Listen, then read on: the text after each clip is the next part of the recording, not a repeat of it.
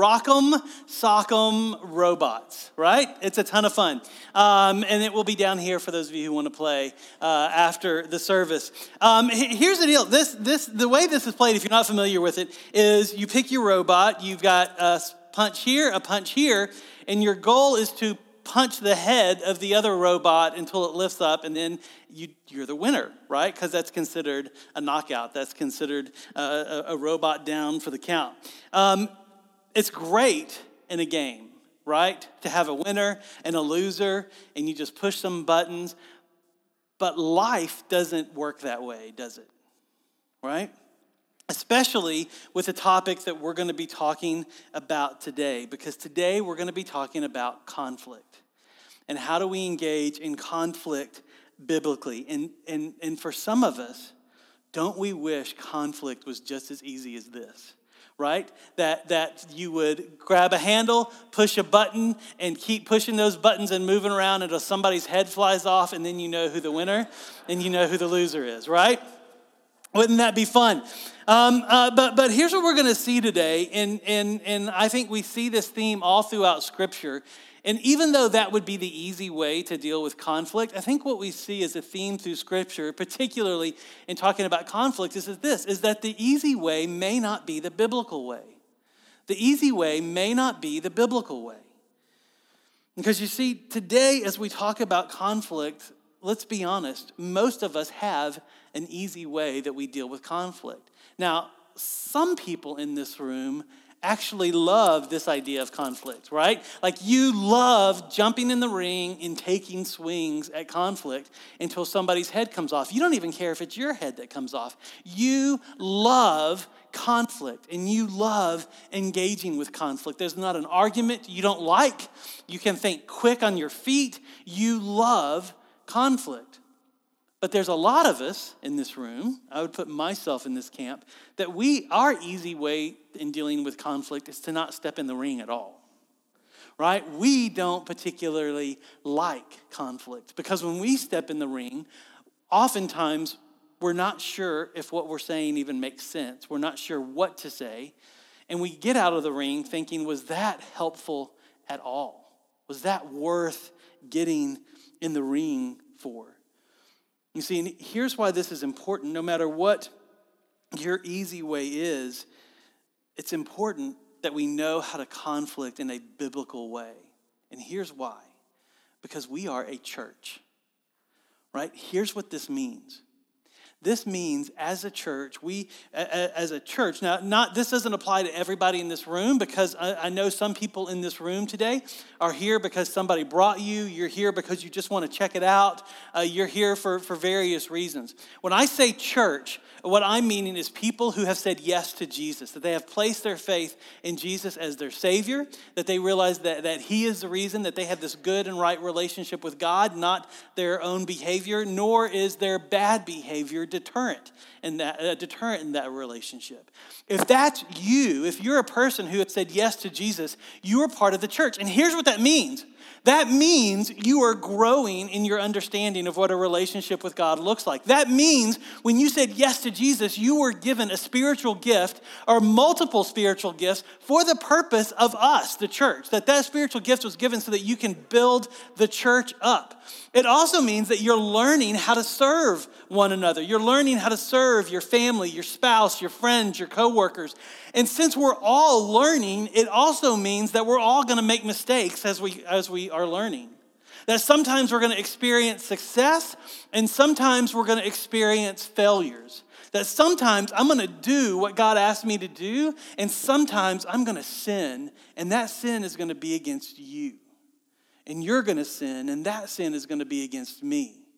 That sin is going to be against your spouse, against your friends, against your coworkers. You see, we're going to experience success, but we're also going to experience failure. And, and, and if that's true, that means we're going to have conflict. As a matter of fact, I would say this that as a church, as a church, we will always have conflict. Until Jesus returns or until we're in heaven, conflict is going to be one of the constants of church. Do you know why? Because I'm not perfect and you're not perfect. And so we're going to conflict. Now, how many of you, how many of you, when I say conflict, that sounds like a bad word? Right? Does conflict feel like a bad word? All right, I was reading this book years ago, and it's a great book. I don't even think they've updated it. Uh, it's called Caring Enough to Confront. It was written in the early 70s. The book is worth the read just for the hippie illustrations in it right? Like, like he's a pastor and he was pastoring this young, growing church and realized that, that conflict wasn't being handled right in his church. And so he's just talking about the world that he knew at that point. And it's this great book. But here's what he says about conflict he says, conflict is natural, which means this it's going to always happen. That conflict is neutral, which means it's not good or bad, it just is. But then he says this Conflict is natural, conflict is neutral, and it can be beneficial. It is beneficial, which means something good can come out of it. Which is why it's important to understand the biblical view of conflict, because that's when something good comes out of it. Because, see, we're always going to be having conflicts. We're always going to be growing. We're always going to be sinning against each other. We're always going to be making mistakes. We're always going to be failing. And so, the question that we're going to see today is this How do we deal with conflict in a biblical way? Not our easy way, not the way that, that we're naturally inclined to, because our easy way may not be the biblical way, but how do we deal with conflict in a biblical way? Now, here's what I love about this isn't just for us in the church, right? Because you have conflict in relationships outside the church. You have conflict in your marriage. You have conflict with people at work. You have conflict with your friends. At least if they're friends worth keeping, you have conflict with them, right?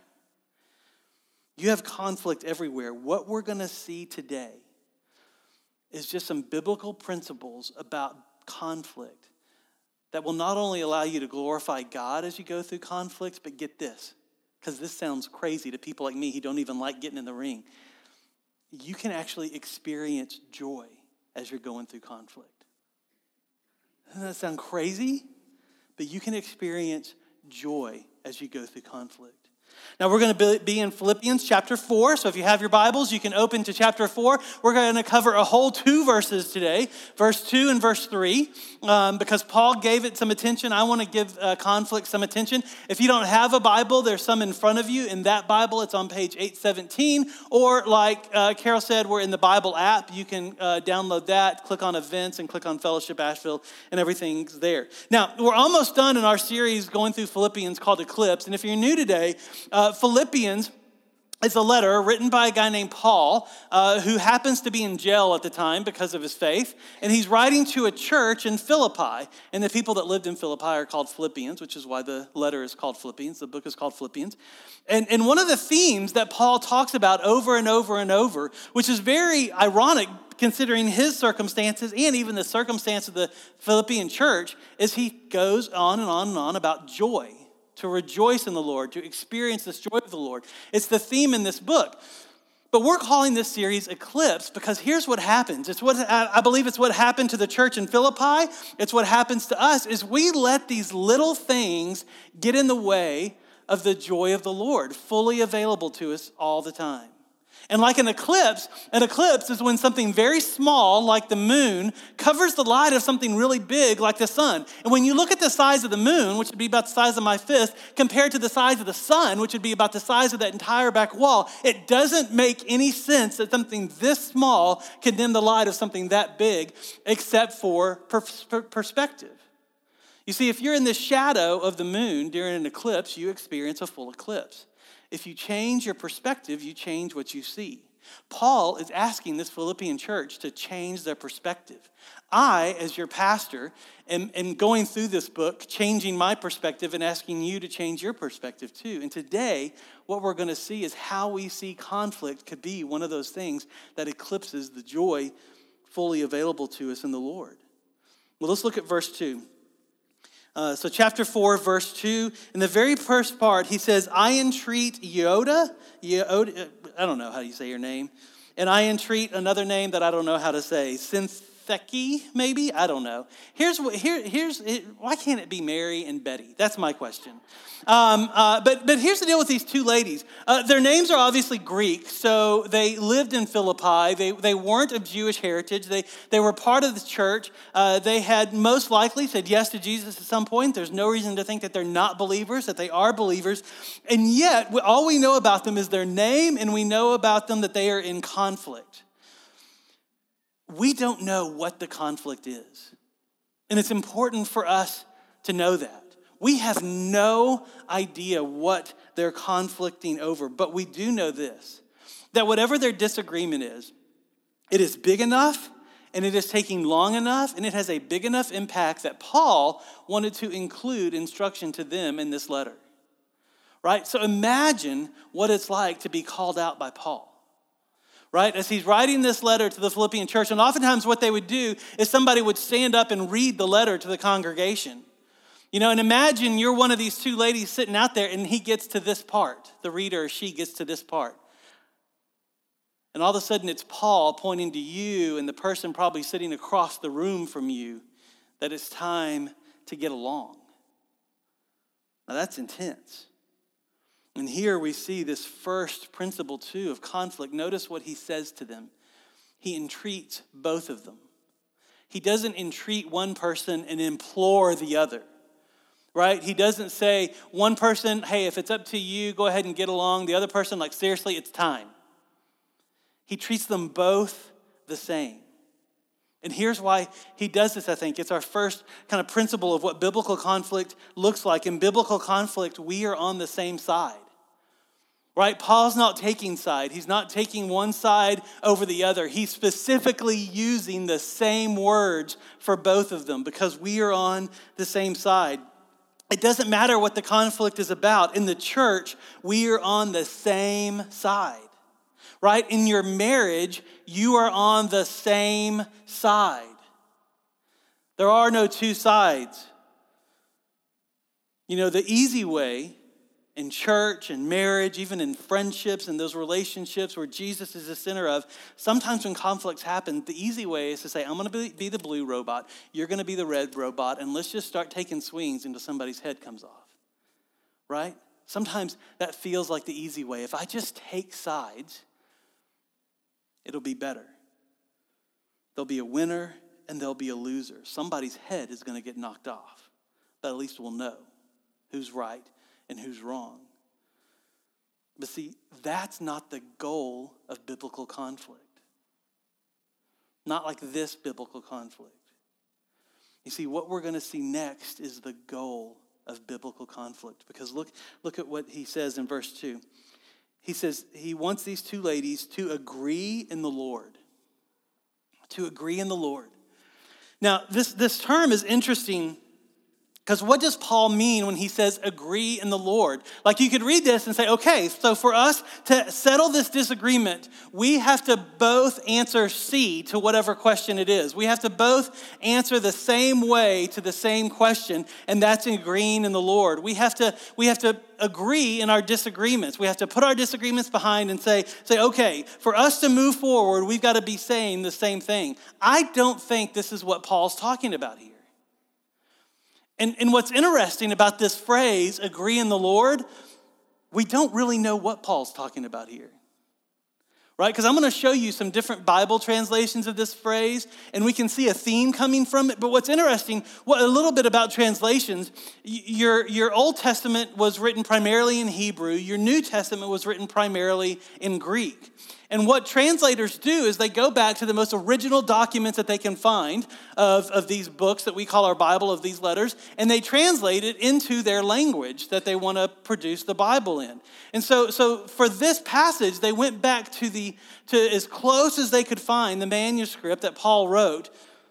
And they looked at this phrase that Paul wrote. And Paul was tricky because he would take words sometimes and put them together and create a new word right? And we do it all the time. We, we do it with words that we use and slang that we use, and Paul was a pro at that.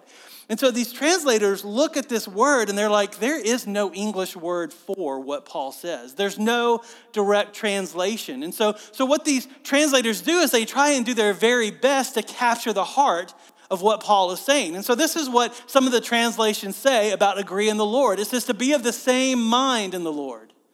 It says, because you belong to the Lord, settle your disagreement. And I like this one to live in harmony in the Lord, is what one translation says. And then you've got the message, right? And the message isn't a translation, it's a paraphrase. And what this translator did is they looked at the original language and they said, doing a word for word translation sometimes still doesn't make sense. So they would capture the heart of what was in the original language and put it in common terms. And so the message says this about these two ladies that, that this idea of agreeing in the Lord means to iron out your differences and make up. God doesn't want, uh, God doesn't want his children holding a grudge. Right? And so, so what does this mean to agree in the Lord? It's this, it's this interesting term because we aren't exactly sure, but we can capture a sense of what Paul means here. And I think we can do that with, with clarity, that we can capture the idea, because Paul is asking these women to end the conflict and move forward. He's asking them and telling them that it's time to put the disagreement behind you and to move forward. That he wants them to come to an understanding of the other person's position and then move forward. And so it's important that we understand this that, that, that biblical conflict, the goal isn't a winner and a loser, right? In biblical conflict, the goal is unity. In biblical conflict, we move forward in unity. Right? In biblical conflict, we move forward in unity. Now, this doesn't mean conformity. Right? These two ladies don't have to have the same opinion about everything. And we know this. The church isn't full of people that think the exact same way about every same thing right? If I were to take this room and say Democrats on one side, libertarians on one side, and, and Republicans on, on, in, in one area, like, like we would separate and we would move around. Why? Because we have different opinions. We don't have to agree on everything to be unified. As a matter of fact, one of the translations used the word harmony. Now, I love that word because, because harmony, first of all, keep in mind, I am not a music person. And the way I understand harmony is basically how the dictionary defines it and how I hear it. I asked Cam, I texted Cam yesterday. I was like, hey, um, I have this part about harmony in my message, and I don't really know if what I'm saying is true. Can you describe it for me? I couldn't understand what he said in the text. It had something to do with melody and harmony and notes and keys. And all, all I know about harmony is this is, is that you have different people singing the same thing in a slightly different way, and it is beautiful. Right? If you had everybody singing the same thing the same way, you know what that's called? Boring. I'm sure there's a musical term for it, but like I said, I'm not the music guy, so I don't know what it is. But harmony is beautiful. And so, this idea of, of agreeing with one another and moving forward in unity is about harmony. Now, I do want to address this because I want to be clear what we know their disagreement wasn't about, because we've seen Paul handle this before. Their disagreement wasn't about the gospel, right? One person wasn't saying the gospel is this, and another person saying the gospel is that, because in multiple letters, Paul is very clear that if you take the gospel and add anything else to it, it's not the gospel anymore. And if that's what these ladies were disagreeing about, he would say that. So it's not that. He, we also know that this disagreement isn't about sin, that neither one of these ladies are in sin, because the Bible's very clear. And Paul even writes in one of his books in Galatians how to deal with people who are, who are struggling with sin and not confessing sin and not repeating sin. And he says, You address that head on, you deal with it gently. Jesus talked about sin. And he said, If someone is caught in sin, and someone is engaged in sin, in Matthew 18, I think it's verse 15 through 17, he says, You go to them one on one and the implication is you go with your Bible open and you sit there and you go, hey, what you're doing goes against what Jesus said to do. And you give them an opportunity to see what they're doing is sin and to confess and, and turn away from it. And then if they don't, then, then Jesus said, then bring somebody else with you and sit down with them and show them their sin. And if they don't listen then and, and they still don't confess and they don't turn away from it, then, then Jesus said, then take them to the church now, depending on their level of leadership, That probably depends, at least for us in practical applications, if it's their, their growth group or if it is the entire church, if they're a leader within the church. It just depends. But, it, but Jesus is saying, broaden those voices for this person so that they hear what they're doing is sin. And the final step, the final step is to let them go and, and live out that sin because they're convinced that that sin is making promises that it can keep. But y'all know this, right? Y'all know that sin always makes promises that it can't keep. That's what sin does. And the goal of Matthew 18, the goal of, of, of, dealing with someone who's, who's, who's consistently and actively engaged in sin, the, sometimes that's called church discipline. It's not about discipline, it's about restoration.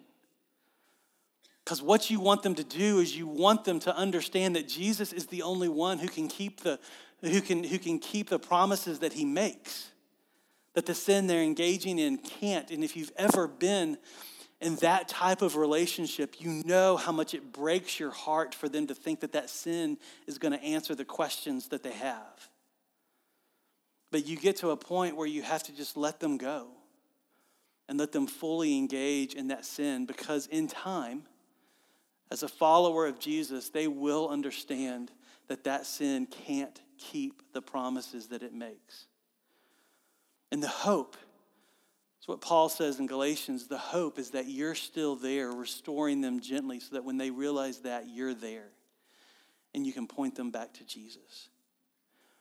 But with these ladies, that's not the case.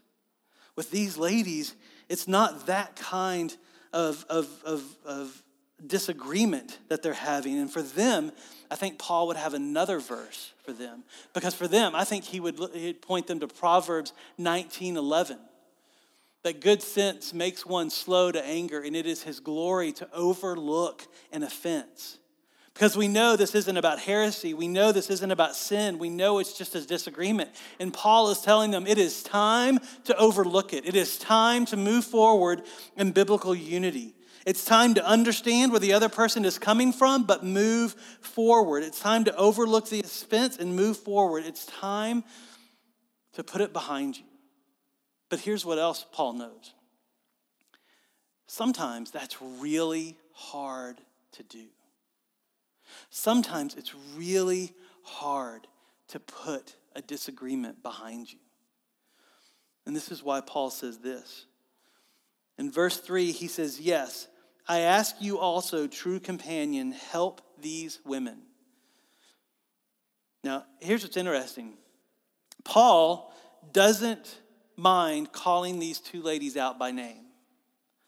But this true companion, he leaves nameless. Now, it could be because the way this letter was delivered to the Philippians is, is, is a guy took it from Paul in Rome to the Philippian church and read it out loud to them. And so it could be that, that this guy knows who the true companion is, so it didn't need to be, didn't need to be mentioned. But, but here's what's also true about the, the Bible that you hold in your hands today. Yes, Paul wrote this letter to the Philippians, but all scripture is God breathed is what Paul says about Scripture, which means the Holy Spirit was giving words, the, giving Paul the words to write down.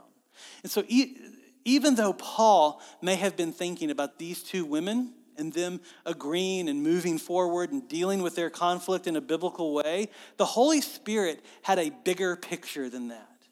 Because the Holy Spirit wasn't just thinking about this church in Philippi, the Holy Spirit was thinking about us in Asheville, North Carolina. The Holy Spirit was thinking about centuries of churches gathered together where there were conflicts in the congregation. The Spirit of God was thinking about you as being part of a church. You see, and this is our next truth about biblical conflict and how to engage in biblical conflict well, and it's this in biblical conflict, we help each other. Right? Because if you're like me, the tendency is if you don't want to involve in, be involved in conflict, you certainly don't want to be involved in somebody else's conflict. And if you can just kind of ignore them and push them to the back of the church, eventually it'll work itself out. Paul's showing us right here that approach doesn't actually work. You see, both parties have to be willing to move beyond the conflict. If not, they're, they're not in it together. But his point is, is that biblical conflict is actually a church issue, not an individual issue. That if somebody in the church is in conflict, or if a marriage is in conflict, or if a friendship is in conflict, it isn't an issue that's just between them. It's not a them issue, it's an us issue. so here's, here's why I think church, uh, Paul, through the Holy Spirit, left this name out and just calls him the true companion or her the true companion, is because you could insert your name there. Because what Paul's doing is he's asking the church to help those who are in conflict. You know, let me, let me ask you this. And I do want you to raise your hand on this. I don't want you to point any fingers, but I want you to raise your hand. Right? How many of you know somebody who's in conflict today? All right. Like I said, no pointing fingers. Good job. Nobody pointed, just hands raised. Great. You see, what Paul is saying is that if you raised your hand and you know somebody's in conflict, you actually have a role in that conflict. You see, your job is to help them understand each other. Your job is to help them overlook offenses. Your job is to help them move forward in that conflict and to move forward together in unity. Your job isn't to take sides.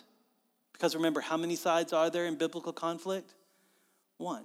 There's one side, and we're all on it. Your job isn't to take sides. Your job isn't to let sin continue, right? God, Jesus laid out a plan for that. Paul speaks of that. We know that if there's sin, that, that it needs to be dealt with, right? And maybe you can help with that. You certainly don't want to let sin continue because there's a great psychological term for that. It's called enablement. When we enable people, that means we're allowing sin to continue. Right? That's not your job. Your job is to help them understand, to help them overlook offenses, and to help them move forward. And so, what does this look like for you? Because how many hear me say that right now and you're like, oh, there's no way? You don't know the conflict that I was thinking of when I raised my hand. Surely you don't want me to meddle into that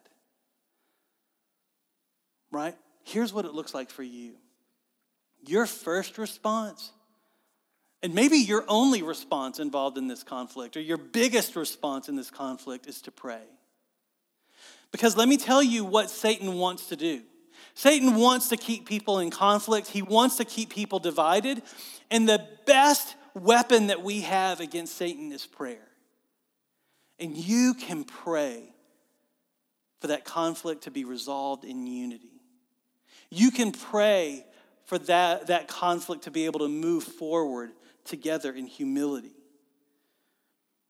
You can also not let gossip and bitterness take root. Right? Because here's, here's the truth of the matter. Some of you may know about the conflict that you raised your hand about is because you're the listening ear to one of those people in the conflict. Now, that's going to happen. Sometimes we need people to hear what's going on in our heads and our hearts. But if you're the true companion, right, if you're the helper in this situation, your job is to not let that turn into gossip. And here's what that looked like gossip is talking about somebody instead of talking to somebody. That's the simplest definition of gossip. And when somebody tells you about somebody and tells you about a conflict they're involved in, you have this great opportunity to say, Wow, thank you so much for telling me that stuff and for trusting me with this stuff. So here's what I'm going to do I'm going to help you talk to this person about it. Because now my job is to help this, this conflict move forward together in unity. And so, what can I do to help you talk to this person? Do you, want, do you want me to sit in there with you as you talk to this person? Do you want me to pray for you? Do you want me to call you on Tuesday and make sure that you lined up a time to talk to them? Or do you want me to call them on Tuesday and tell them that you're going to call them and talk to them? How can I help you? Because, see, if you don't do that, where gossip lives, bitterness grows. And if, and if that gossip is allowed to fester, it just turns into bitterness. And bitterness builds these walls that makes unity very, very hard. So maybe your job is to pray. Maybe your job is to not let gossip and bitterness take root. Maybe your job is to sit down with them to make sure they understand each other and to encourage them to move forward and put the disagreement behind them. The, the fact is, I don't know what your role is for all of you who raised your hand, but I do know this. If you know of a conflict, you can help the conflict. That's what I know. Through prayer, through not letting gossip and bitterness take root, or maybe even sitting down with them. So if you just raised your hands, I'm sorry to say, you have a role in that conflict. Well, let's look at verse 3, because here's what's at stake. Look at the rest of verse 3.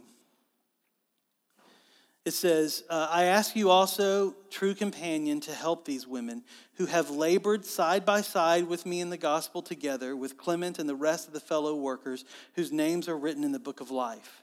You see, here's what's at stake with unity, and here's what is ruined by disunity is that as a church, God has given us a very clear mission that we are to make disciples that make disciples. And here at Fellowship, what that looks like is we, we try and create these gospel centered environments where change is possible. We try and create a gospel centered community, community that is centered on the fact that Jesus died for us and, and that his death and resurrection paved the way for us to have a good, right, and intimate relationship with the God who made us and the God who loves us, and that we can't contrive that relationship on our own, that it is only Jesus who provides that. And we let that filter through everything that we do as a church. That's being a gospel centered community. But here's what that means if that is true, that means that we are always in this constant state of change. Because the, the, the faithful Christian you are today will look different than the faithful Christian you are a year from now or five years from now. Our hope is that you're walking in faith and in trust deeper a year from now than you are today, and that you can look back on your life a year ago and you're thinking, no, I'm walking in more faith and trust today than I was a year ago. That's what we hope happens. That can be derailed in an instant by disunity. That's what's at stake here. It's what's at stake there. You see, in biblical conflict, we stay on mission together we take the gospel deeper into us and we take the gospel wider into our community. And can I tell you something? that I've seen in too many churches too many times. And here's what's amazing about this some of you are going to laugh because you think I'm kidding, but some of you have experienced it and you're going to shake your head because I have seen people leave churches and I have seen churches split over the color of the carpet in the sanctuary. Right? Ridiculous, but true. This is what's at stake, church. If we allow disunity and we allow conflict to just go unresolved, we start griping about the silliest things. Because let me tell you, bored Christians argue over silly, stupid things. And y'all, stupid's a bad word in our house. So I just got, I just got all up there. Right? If Luke was in here, he would be correcting me. But bored Christians do conflict over the silliest things. And notice the verb tense that Paul uses about these women is past tense. He said they have labored with him. They have labored with Clement. We're not sure if they still are or not. This disagreement may have derailed them. And disagreements may derail you or may derail those in conflict. On the other hand, Jesus' followers who are stepping out in faith in the mission of the church and moving the church forward, they're the ones who find it really easy to overlook an offense. Let me tell you what happened last week because this is so this is so fun. You know, last week we launched Fellowship Weaverville, right? So exciting. We have a team of about 80 that are on the launch team. They've been training and meeting together and praying and it was like it was like you put 6 months into one Sunday, right? And they put out 150 chairs thinking that was by faith. They had 170 people show up for their first service, which means they had to pull, yeah, it's exciting, isn't it? They had to pull more chairs out. You know what was happening after that service? Nobody was complaining about little things as if they were big things. Yes, there were stuff that needed to be tweaked, like maybe putting out more chairs next time, stuff like that. But nobody was making a big deal out of it. Why? Because they were on mission together and they weren't bored. They got to see what God was doing and be excited about it. And when you're in that place, it's easy to overlook an offense because you've got bigger things to worry about than the color of a car, of carpet or the fact that, that not enough chairs were out or anything like that. You see, when you're on mission with God, you don't complain about little things like they're big things. Because in biblical conflict, we stay on mission together. And y'all, that is what's at stake here. You see, when we take the easy road instead of the biblical road and work through whatever disagreements we have, the mission of the church is at stake. And so, church, as your pastor, I'm telling you, let's not get bored. Right? One of the reasons, and really the main reason that we even thought about church planting, that we even prayed about church planting, one of the, the reasons that God gave us is that we realized that as a church of about 500 people, it's easy to get bored. It's easy to think somebody else is going to do this. They don't need me to do this. Somebody else is going to do it. And so I can just come here and sit here and then, and then just get bored. But what we know is when you come into a, a worship center where there's space, you realize, wow, they, they actually need me here. I have a place here. And when you realize that, you realize that God has actually gifted you in a certain way that we do need you. It's not just your, your presence in the room that we need, but we need how God has gifted you in this place. Because the scripture says that God has given you a spiritual gift, and that gift is for the building up of the church. You see, that's what we need in you. And for some of you, uh, for some of you, that could look very, very different. For some of you, uh, these opportunities to connect in the church drive you. And so you want to greet, you want to do worship, you want to, you want to do the tech stuff, you want to work with kids, you want to make Sunday this, this great experience. For some of you, it's what's happening outside the church walls that motivates you. And, and you know, at Oakley, we have got people there at this elementary school right across the street. We have got people there every Friday packing food and, get, and distributing food so that kids can have food when they go home on the weekends because they don't have enough at home. We have got tutors that are sitting with kids. We have even got lunch buddies that go there the same day every week just to sit in the cafeteria around these kids and just be a presence of Jesus in that lunchroom. And let me tell you, the first like four or five times you do it, it is the most awkward experience of your life. But that changes suddenly, instead of this weirdo sitting in the cafeteria, you become their friend. And they start looking forward to you being there so that if you're not, they're asking where, where you were. We've got that going on. We've got women uh, who are working in the jail system and who are volunteering in the jail system, leading Bible studies there. You can get plugged in with that. We've got a guy who is leading a Bible study for firemen in Fairview because their schedules, they can't get to church on a regular basis, so he goes to them. You can help out there. Maybe God has given you an idea of, of, of how He's gifted you and how you can pour out into others.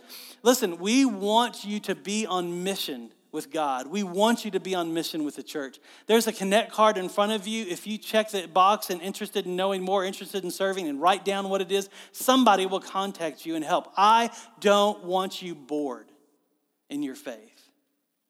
Because on this sounds so selfish, but I'm to go ahead and say it. When you're not bored, you actually save me a whole lot of time. Right? You see, church, I want you on mission. And so I want to help you do that any way I can. But I also want you to understand maybe for you, your next step isn't to step into an area of service, isn't to step into an area where, where you're gifted because you're already doing that. Maybe the next step for you today is to help somebody in conflict, the person that you raised your hand about.